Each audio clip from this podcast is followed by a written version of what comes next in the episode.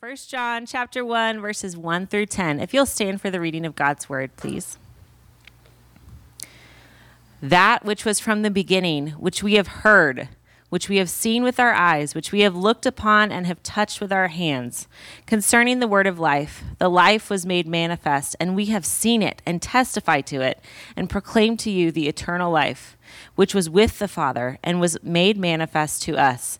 That which we have seen and heard, we proclaim also to you, so that you too may have fellowship with us. And indeed, our fellowship is with the Father and with his Son, Jesus Christ. And we are writing these things so that our joy may be complete. This is the message we have heard from him and proclaimed to you that God is light, and in him there is no darkness at all. If we say we have fellowship with him while we walk in darkness, we lie and do not practice the truth. But if we walk in the light as he is in the light, we have fellowship with one another, and the blood of Jesus, his son, cleanses us from all sin. If we say we have no sin, we deceive ourselves, and the truth is not in us. If we confess our sins, he is faithful and just to forgive us our sins and to cleanse us from all unrighteousness. If we say we have not sinned, we make him a liar, and his word is not in us. This is God's word. You may be seated. Thanks be to God. Thank you, Casey. You're the best. My name's Josh. I get to pastor this church, one of the pastors, and I get to preach. I also am a dad, and my oldest son is at his uh, second summer camp ever. So Redemption took 500 teenagers to Point Loma, California, across the state of Arizona, Flagstaff, Tucson, as Chris said, all over. And we've sent uh, mentors and volunteers and staff. There's hundreds of adults there doing all the work. Uh, the actual camp counselor who's there for all sort of crisis and trauma is a gal from our church, Mia, who's our new kids director. So North Mountain has uh, precious cargo in California right now. So I just want to stop and pray. Those of you that are older and you've watched your kids maybe go through church, you know what it's like when they get to take faith on for themselves. So those of you that are older, I pray that you just spend this moment praying for us younger folks. I could call myself young, younger than some of you, whose kids are just entering this phase. And it's scary and it's weird. And we're like thinking we're trying to do a good job, but none of us really think we're killing it at parenting. That's just the reality. Uh, so let's just stop, pray, ask God to be with all of our wonderful kids out in California right now. So let's pray together.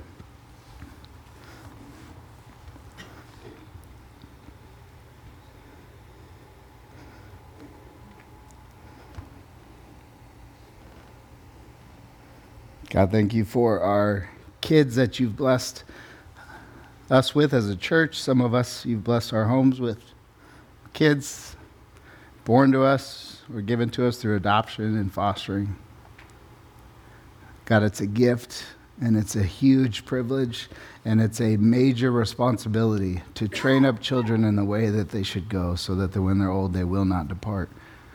So I just pray that our kids would be being trained up in the love and discipline of the Lord, that the other adults that are surrounding them right now would be pointing to the same Jesus, the same gospel message, the same cross, the same life in the Spirit that we as a church here point them to.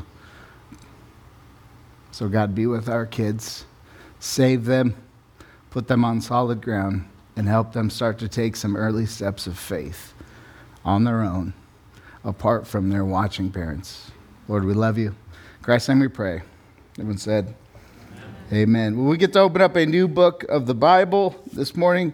First John. Why First John? Here's simply why. We've been in the Old Testament a lot. If you've been with us for any length of time, we've covered some meaty stuff. We looked at the kings, all those great, glorious, and very fallen kings Saul, David, Solomon, and then we spent this time in Isaiah, this great. Ma- mythical book, this huge poem about this coming servant. We've spent a lot of times in the Old Testament. And then we just spent a little bit of time in Romans 8 looking at the Spirit of God and the love of God. And now, what we wanted as church leaders when we decided to preach this, as we planned for it last year, is we wanted to hunker in on a simple letter about God, about Jesus and some practical how to follow Jesus tools. That's what we're doing today. So, John is written by the Apostle John. He's called the beloved disciple. He's called John the Elder. He was an elder at the church of Ephesus. He's the son of Zebedee, sons of thunder, James and John. They're the knuckleheads who are always fighting, like, who's the best, who's the best, who's the best? This is this guy. He's one of Jesus' closest friends. Peter, James, John are with Jesus in his most crucial moments. He's an important figure in history. He's written a lot of the Bible, the Gospel of John First John, Second John, Third John. And then the craziest book in the Bible, Revelation, is written by this man as well, which Revelation is the next book we'll jump into after we're done with this book. So this is the Apostle John. He's a precious man to learn from. And here's one just unique insight into his life. He's one of the only disciples, if not the only one, who was allowed to get into old age. Most of them were murdered, martyred, killed in horrific ways for their faith in Jesus. But John got to go off to an island and die of natural causes as he penned these books. So he got to sort of live out the fullness of life after meeting the risen Savior. And here's the themes of John, just so you know, those of you who like, like me, I was a math teacher, I like logical, this, then this, then this. This is not how John is wired. John is more cyclical. He just kind of goes through these cycles and he cycles through these themes over and over again. This book has two major messages in. If you see there, Casey read verse 5. It says, This is the message we have heard from him. And then if you jump over to chapter 3, verse 11, just to show you how this book is structured, this is the second message. For this is the message that we have heard from the beginning. So go back so he has two messages, and just so you know, they don't logically go A, B, C, D. It's sort of message one God is love, God is light, God is love, God is light, God is love. Message two, similar God is love, God is light, God is love, God is light. That's what John, it's a very simple, repetitive book. Those of you who love like deep theology, which is me, you're not going to get big, giant theological words. You're going to get repeat, love, life, light. Repeat, love, life, light. Why? John's older when he writes this. I think he sort of stripped away the, the unnecessariness of life. And this is what he has to say to us as an older man. This is what it's about. It's about this Jesus Christ, who I've met. So here's my message this morning. I'm calling it just Christianity Basics, Discipleship 101. It's who we follow, it's why we follow him and how we follow him. Who we follow, why we follow him, and how we follow him. So I want to pray and just, we've got people in here who don't know Jesus, who are like, do I want this? We got people in here who are struggling to follow Jesus. We all need this. So I want to pray again. I know you're like, it's praying a lot. It's a church. That's what we do. I want to pray and just ask John's wisdom, inspired by the Spirit, to meet us in this message and this whole book. So let's pray. God, I love sitting across from older men who have lived longer than I, who don't have an anxiousness, who don't have a, a heart of trying to prove themselves, but they're settled. Especially men of faith. And that's what we have as we sit with John's words a man of faith, a man who touched, who heard, who listened to, who walked side by side with Jesus Christ. And now he writes to us. 2,000 years later, we, these words still are needed. So, God, simplify the faith. Make us so keen on Jesus and Jesus Christ alone. That's what we want. That's what we need. Make that happen again. In Jesus' name we pray. Amen. All right, so who, why, how. And just what's fascinating First John, just so you know, First John has this backdrop that he doesn't address a lot. There's false teachers going on. It's a very noisy time to be alive. It's a particularly noisy time to be a Christian because Jesus had risen from the grave. This is about 100 AD. And now all these people are popping up who have stuff to say about Jesus Christ. And a lot of it is false. There are false teachers rising up all over. In 2 John 1 7, here's what John says. You don't need to turn there.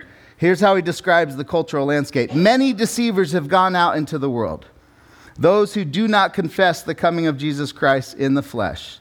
Such one is the deceiver, and they are the antichrist. So, John's world is filled with misinformation. Sound familiar? In trying to understand what's true, what's false. And as an older guy, he does not start off or spend much time attacking all the misinformations, playing whack a mole with all that, that's out there. He dives right in to talk about Jesus. There's just something to be seen there. You older men, like I'm 40, I just had dinner with my best friends, they're all 40s, and I see there's a, there's a fork in the road for us. We are getting grumpier, more callous, fatter, harder to be around. And we can get together and we can take one path towards fatter, more callous, more grumpy. Rightfully so, because they're suffering, like big time suffering going on. Or we can choose the path of Jesus and joy in the midst of a hard world. And that's what John models by how he jumps into this book. He does not attack the Gnostics, which is this huge undertaking going on this time, where there's this secret knowledge. How do you get to God? It's this Gnostic theology where only the special people get the secret knowledge of God. That's all over in the water that he's swimming in. You got other people saying Jesus did not really have a body. He was more like a hologram, like Jesus, God is spirit. God can't be flesh because flesh is bad. And that's like trickling. All the churches John is overseeing has all this misinformation. He could just and be grumpy and callous, but he jumps in and he talks about that which he loves more than anything Jesus Christ. Let's just read who he follows, verse 1 and 2. This is the Apostle John, Jesus' dear friend that which was from the beginning, which we have heard, which we have seen with our eyes, which we have looked upon, and have touched with our hands concerning the word of life. The life was made manifest, and we have seen it, testified to it, and proclaim to you the eternal life which was from which was with the Father and it was made manifest to us. What does he want to talk about? He wants to talk about Jesus. In this first se- se- sentence there, that which was from the beginning. If you've been a Christian a long time, that probably rings some bells. You're like, I've heard that before. Wherever you heard it, you heard it in the other book that John wrote, the Gospel of John. Here's how the Gospel begins In the beginning was the Word, and the Word was with God, and the Word was God. He was in the beginning with God. Describing Jesus, all things were made through him and without him was not anything made that was made. What is John saying? Jesus is God, period. So if you have Jehovah's Witness friends, neighbors, family members, this is the verse that you sort of arm wrestle over. Is it really saying what I think it's saying? Yes. It's saying Jesus was not made. He's the one who made all things. He was in the beginning. He is the Alpha. He is the Omega. Jesus is God. And John opens up this letter in the midst of bad theology everywhere, claiming Jesus really, really isn't who he says he is. And he says, That which was from the beginning, namely Jesus. Jesus, who is God. And then how does he describe? Just listen to the words John uses to describe his relationship, which we have heard which we have seen. And just to be clear, with our eyes, which we have looked upon and have touched. And just to be clear, not in a spiritual sense, with our hands concerning the word of life, the life was made manifest, and we have seen it, and we testify to it and proclaim to you the eternal life which was with the Father and was made manifest to us. What words does he use to describe? Lots of sensory language. Now, why would he do this? Two reasons. One is all the false teachers who claim that God cannot be in the flesh and therefore they create these false religious followings.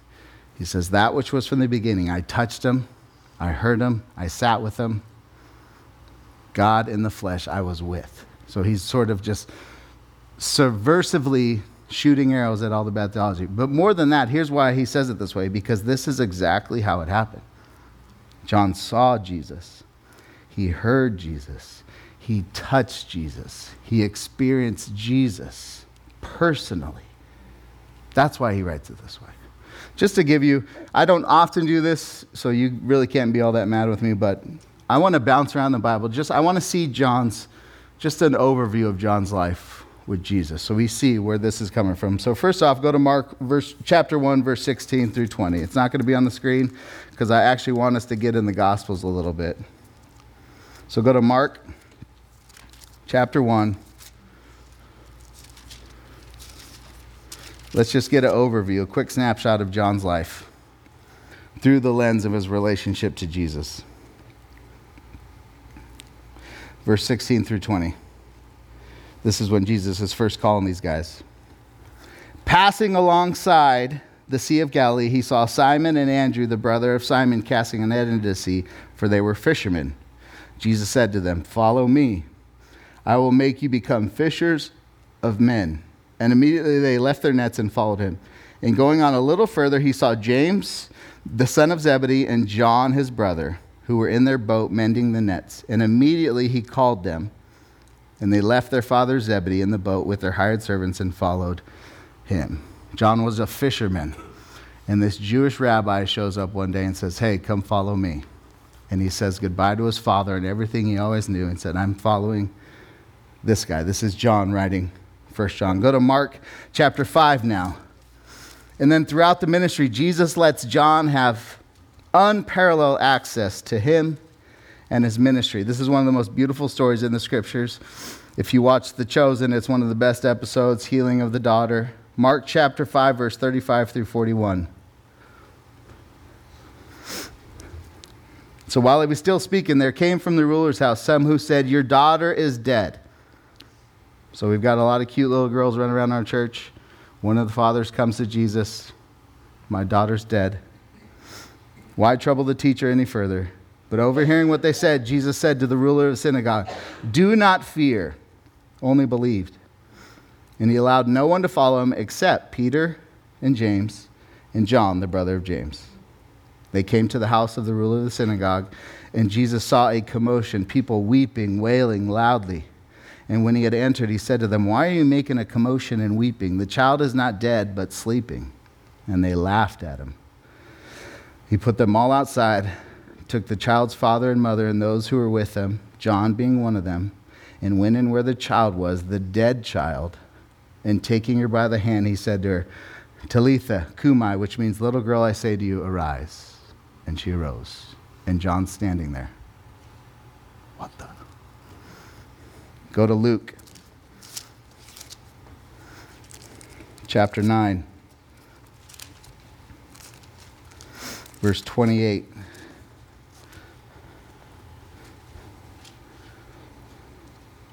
This is another moment where the only people on earth to see this happen would be Jesus and these three guys Peter, James, and John. Verse 28. Now, about eight days after these sayings, he took with him Peter and John and James and went up to the mountain to pray, and he was praying. The appearance of his face was altered, and his clothing became dazzling white. And behold, two men were talking with him, Moses and Elijah, who appeared in glory and spoke of his departure, which we, he was about to accomplish at Jerusalem. Now, Peter and those who were with him were heavy with sleep. But when they became fully awake, they saw his glory and the two men who stood with him. And as the men were parting from him, Peter said to Jesus, Master, it's good that we are here. Let us make three tents one for you, one for Moses, one for Elijah, not knowing what he had just said. And as he was saying these things, a cloud came and overshadowed them, and they were afraid as they entered the cloud. And a voice out of the cloud saying, This is my son, my chosen one. Listen to him. And when the voice had spoken, Jesus was found alone. And they kept silent and told no one those days anything of what they had seen. So when John's saying, I've touched him, I've heard him, I've seen him, he was in the room when a dead girl got out of bed. He was here when the transfiguration, whatever that means, Jesus sort of pulling back the curtain on his full divinity. And he doesn't tell anyone. And now, jump over to the Gospel of John. And I would say, as a thesis on John's life, this is probably the event that stuck with him as pointedly as anything else. John chapter 13, verse 1 through 6.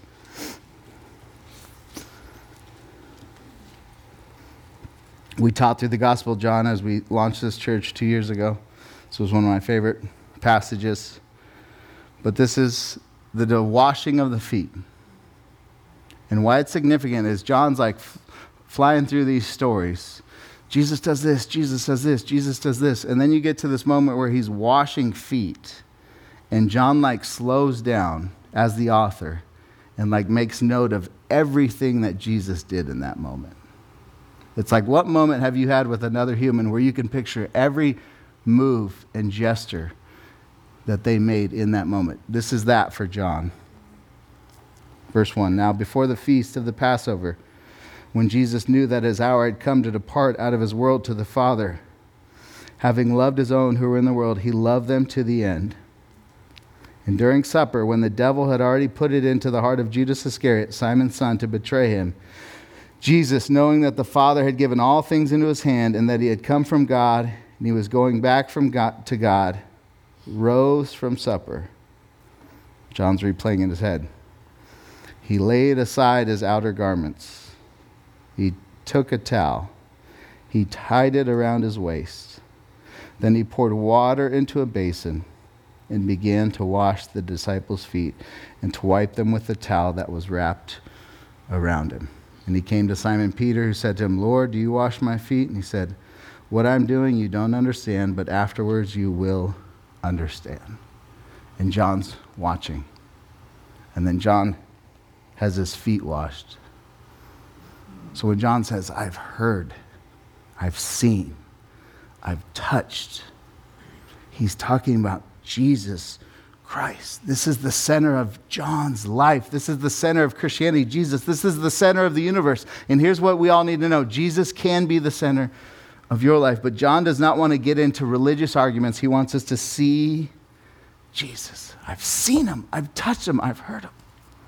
And now he says this, verse 2, back to 1 John. I could spend all day just walking through the Gospels looking at Jesus, but let's get back to what we're supposed to be teaching. Go back to 1 John how does that life, which John so intimately knew, get passed on to us? Verse 2. That life was made manifest, meaning revealed. That life was revealed, and we've seen it, and now testify to it and proclaim to you eternal life, which was with the Father and was made manifest to us. How do we get to experience what John experienced? We listen to that which is proclaimed. Very simply, I'll say it this way you meet Jesus Christ in Matthew, in Mark, in Luke, in John. Those who saw and heard and touched firsthand, and you meet Jesus in those accounts. That's how we meet him. Jesus knows that's, if you could pick, I want to sit there while Jesus is raising a dead girl, and I want to watch him wash the feet of, feet of those who are going to betray him or I want to read about him in a book. Which one would we pick? This one. That's why Jesus says, Blessed are those who have not seen, yet still believe. But this is what we have we have Matthew, Mark, Luke, and John. So here's my pastoral exhortation spend more time in the Gospels. One thing I'm doing this summer, I'm going to send it out in our newsletter this week, but I cop, hand, old school hand copy parts of the Bible for my summer just rhythm. Last year I did Proverbs, it's a lot long time. I'm just going to do the Sermon on the Mount, which is in Matthew 5 through 7. I'm going to write by hand so I can just be with Jesus this summer. Where do you meet Jesus? Matthew, Mark, Luke, John. What is the center of all that John has to say? It's Jesus Christ, who he touched, who he heard, who he experienced. Period. This is what discipleship is it's centering on Jesus. Now, here's the follow up question well, what's in it for me? It's not a bad question to ask. It's how we navigate life, all of us. Josh, do you want to go to your mother in law's? Well, what's in it for me? Okay, we all do this mental math. Faith, whatever faith tradition you're from, we're all the same. We do the, the teenagers out in Point Loma, they're doing the mental math. They're like, if everything they're saying about this Jesus and I choose to follow him, what does that mean? Like, is it worth it? John has big words to say about the worth itness in verse 3 and verse 4. Why do we follow Jesus? Let's read verse 3 together. That which we have seen and heard, we proclaim also to you. Why? So that you too may have fellowship with us. And indeed, our fellowship is with the Father and with His Son, Jesus Christ. Verse 4 And we are writing these things so that our joy may be complete. Why is John writing these? Two reasons. Fellowship with us, and he says fellowship that's also with the Father and the Son. That word fellowship is a very just fun word to say, koinonia it's all over the New Testament. The word fellowship for me is just a struggle because it's such a churchy word. Like people who say, Do you want to come to my house and fellowship? My answer is always no, because it's like, whatever that is, I don't want any part of that. But the Bible says fellowship a lot. So I have to repent of my hatred of weird Christian stuff. But fellowship is this it's intimate communion. The closest thing on earth is a really good marriage. Fellowship, koinonia, we share everything, have everything in common. Acts describes the early church as having koinonia. They had all things in common money, resources, time, everything was koinonia. And John says, We can have koinonia with me and with the Father and with the Son. Intimate relationship. But more than that, verse 4, here's his main reason. And we are writing these things so your joy may be complete. Why do we follow Jesus? Because it's where we get joy. Period. If it's any other reason, none of us want that.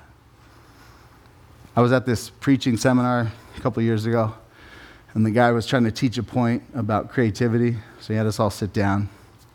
Didn't give us anything, just said, All right, ready, be creative, go. We're like, What? Like, you can't just be creative. He's like, all right, let me give you some boundaries. And he says, use the book of James in this setting, da da da. Now be creative. Creativity needs boundaries to be creative within. Similarly, if I said, hey, Chris Smith, be joyful. Mercer, be joyful. You're like, all right.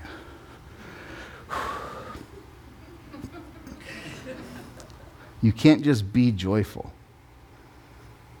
Like creativity needs boundaries, joy needs a focal point. That which to look at, to experience, to draw out joy. Like our kids. Ozzy had a sleepover with Porter. Watching Ozzy and Porter, there is nothing more joyful in the entire world than watching those two five year olds talk about life so confidently. It's just like, I could watch that all day. It fills my heart. At dinner with my dear friends that I've known my entire life, just having tacos and enjoying laughing, joy. A great time with your spouse. Those of you who have grandkids, like watching your grandkid and all their delight, what happens? It's joy. You don't just will yourself to joy. You experience joy by focusing, pursuing, going after something else that brings you joy. And John says, I'm writing these things so that your joy may be complete. How joyful are you right now? Part of it, a big part of it, might be the fact that you're not following Jesus. Maybe at one point you made a decision, but currently it's like not on your radar. John says, I write these things so that your joy may be complete, full. That word complete means complete, full. And that's unique to all other religious expressions in the world. My Muslim friends, the key word for them is submission. Why do you do this? Because I'm submitting to Allah. Just general, like bland Christianity in America. Like those people that come to church just because it's sort of in their cultural bones. Why do you do that? If you had to like strip it all down and get to the essence, it's I think I'm supposed to be a good person the best I can be, and I think God might bless me if I'm a decent person. Lame. Or take religion, on just secular humanism, which is the main religion of the air, which says, be you, 100% authentic you. That's crushing our young people. Christianity says something different follow Jesus, and in so doing, your joy will be complete. Period. And just so you know, if you're a Christian in this room, this is not a guarantee that this is on your mind or in your heart as a motivation in your faith. I became a Christian at 18 years old. 23 years old is the first time this got on my radar. Five years I spent following Jesus out of duty, out of the fact he had forgiven me of my sin. But there was no, nothing in my mind that thought, you know what, the guy on the other side of all this, when I meet him, is actually a joyful, God or person. I grew up in a Catholic setting. I grew up with parents that fought a lot. I grew up with like, not, not like a joyful center to anything. And I'm in Texas, in grad school, reading through the Bible for the first time in my life. Some of you have heard this story. And I get to Psalms, and I read Psalm 16. In your presence, talking about God, talking about Jesus, is fullness of joy. And I've never had a bigger light bulb go off in my head than that. Even my conversion was not that big of a light bulb for me. It was God is the happiest being in the universe. And what he wants for me is joy. Not like a cheap joy where you overlook all the actual suffering in, but like real, at the center of it, he wants my joy. Jonathan Edwards is one of the best theologians talking about God and his joy, and he says this Happiness is the end, I'll say goal of all creation. For certainly it was the goodness of the Creator that moved him to create. Notice what he's saying. Why did God create anything? Out of his goodness, his joyfulness. And how can we conceive of any other end proposed by goodness than that he might delight in seeing the creatures, that would be us, he made, rejoice in that being that he has given them? What's he saying in all his Puritan language? Why did God create anything? Because he's so good and so joyful. If that's true, why would God have any other end for us in this room as Christians than our complete joy? That's what God wants. That does not mean you're going to get everything you want the way you want it when you want it in your life. Quite the contrary, we all know. But ultimately, his motivating factor in his relationship is your joy being complete. Why do we follow? Because our joy, John says, I write these so that our joy may be complete. It takes us to our final question. We'll wrap up here. How do we actually follow this Savior? I want to read verse 5 through 10 and make a few observations. Verse 5 Jesus is the center, the reason is joy. Here's his simplified message of what the Christian life is. This is the message we have heard from him proclaim to you that God is light, and in him there is no darkness at all. If we say we have fellowship with him while we walk in darkness, we lie and do not practice the truth. But if we walk in the light, as he is in the light, we have fellowship with one another. And the blood of Jesus, his son, cleanses us from all sin. If we say we have no sin, we deceive ourselves and the truth is not in us. If we confess our sins, he is faithful and just to forgive us our sins and to cleanse us from all unrighteousness. If we say we have not sinned, we make him a liar and his word is not in us. John is, like I said, very simple. This is a bunch of conditional statements. He makes a statement in verse 5. Here's his uh, banner statement. This is the message God is light, and in him there is no darkness at all. And then verse 6 through verse 10 is a bunch of if then, if then, if then, if then, if then. All tied to this God is light, there is no darkness in him. Just to give you a chart, if you got good eyes, you can see that. Verse 6 If we say we have fellowship but walk in the darkness, we're liars.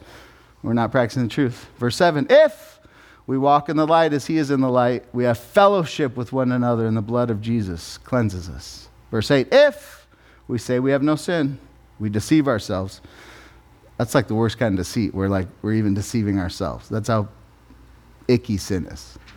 It's not just lies out there, it's, we're lying to ourselves and we don't even see it all the time. If we confess our sins, he is faithful and just to forgive us our sins and to cleanse us from all unrighteousness. If we say we have not sinned, we make him a liar now, being God, and we prove that the word was never in us. God, again, John is not complicated. God is light. In him there is no darkness. You can walk in the light or you can walk in darkness. Those are your options. And here's how he unpacks it for us. So here's, I mean, just the benefits of walking in the light. Verse 7 we have fellowship with one another. Go back, not yet.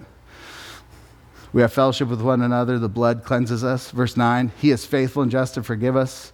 Like, those are amazing benefits. The opposite is a bunch of stuff none of us want to be a part of. We lie and we're not practicing the truth. Verse 8, we're deceiving ourselves and the truth is not in us. In verse 10, we make God a liar and his word is not in us. So here's John's final statement in this early chapter walk in the light where God is, or walk in darkness. Now, here's the question which one am I walking in? Like some of you sinned on the way to church today.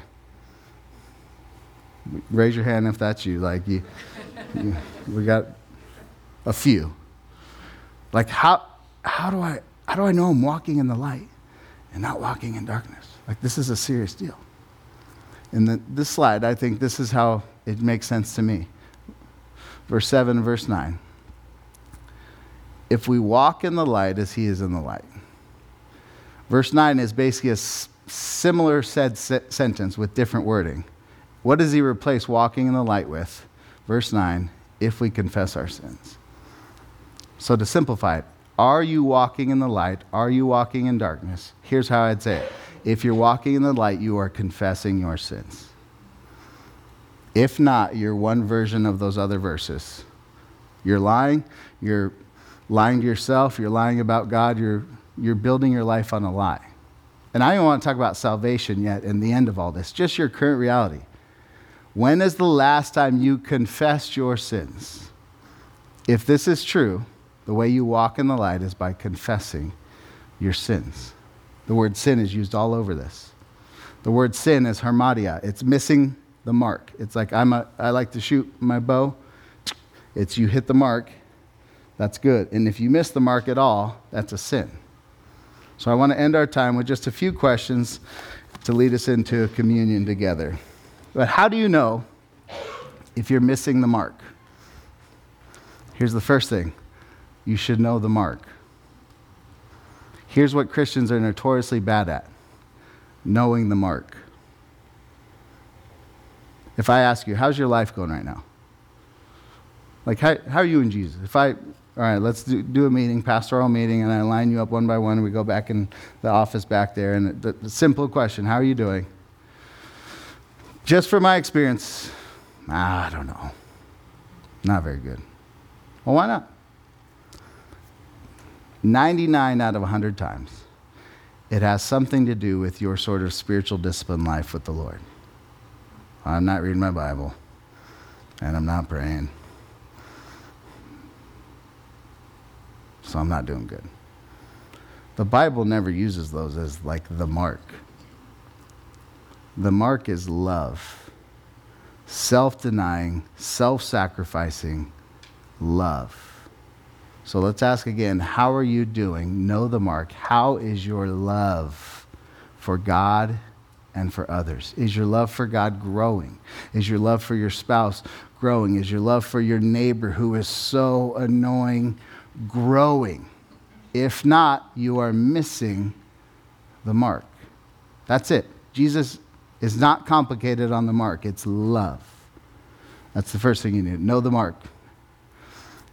Look at where you are in comparison to the mark. I'm called to love my spouse, my kids, my grandkids, my neighbor, my enemy. Like, pick a, pick a person, pick a situation, pick a work situation in your life, and just like ask yourself through the lens of love, how am I doing in loving? That's how Christians navigate and assess their life. Here's the third thing I'd say invite others. Ask others to tell you are where you are in comparison to the mark. This is where very few Christians get to because it's scary, takes vulnerability, humility, and trust for other people to be able to speak into your life, especially the darker areas. Hey, like, where am I not hitting the mark? You notice anything in my life? Fourth, this is just my. I didn't grow up in the church. I'll put in parentheses so it's not like a real point, but it is a real point. Don't hide behind lame Christian accountability. Christians are the lamest people in the world when it comes to using language to defer and deflect reality. I got some accountability partners. What does that mean? You know, we talk about our stuff. Like, what stuff? You know, all the stuff. Oh, really? Like, all the stuff? Very few Christians want to pursue real accountability. That's just facts across the board. Like, here's where I see it a lot like, money. Like, how many people get access to how your money's going out? Why is that? Because we don't really want to be seen because we're human and we're scared. But John says, if you walk in the light, as he is in the light, fellowship with one another, Jesus will cleanse you of all your.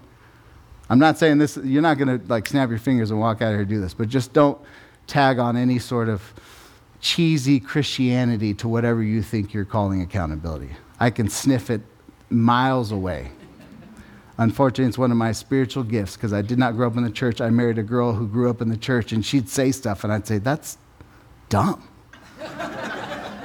She'd talk about growing up at a Christian high school and they'd have prayer time and the kids would lift up unspoken prayer requests. And I'd say, What is an unspoken prayer request? It's just a Christian kid's way to like speak into that moment. Dumb. If you're a Christian school kid, don't say that. That's dumb. Take your unspoken and speak it to Jesus, but don't bring it out in public. That's dumb and lame. Like cheesy Christianity. Like, I want, number five, sorry. I, confess that you missed the mark to real people using real examples. Not, I just, you know, sometimes I language, language, language, language, language, language without saying anything. To this person, to this situation, to this kid, to this aunt, to this in law, this thing I did. I'm sorry. That's confession. I was not as loving as I should have been in this situation. That's how we grow as Christians. The Apostle John is not a complicated man. Like I said, we're not going to be wowed with his theological insight into life. We're going to be faced with the same themes over and over and over again. Where we're going to be faced with this same reality that we have a God who can be touched, who can be seen, who can be felt through his word. In verse 9, chapter 1, verse 9, if you confess your sins, he is faithful to forgive you and to cleanse you of all unrighteousness. Nowhere else in the world does somebody make such a lofty claim other than this book right here. Amen? Let's pray together.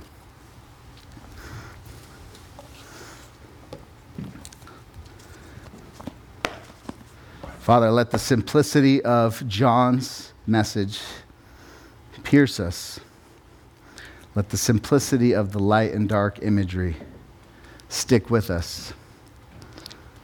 Let the simplicity of how he describes his relationship with you inspire us that he heard you and he touched you and he walked with you and he was forever changed. So, God, let these wise words from an older man pierce our hearts let the Christianity 101 of who we follow Jesus, of why we follow for joy being complete, and how we follow. We walk in the light by confessing our sins.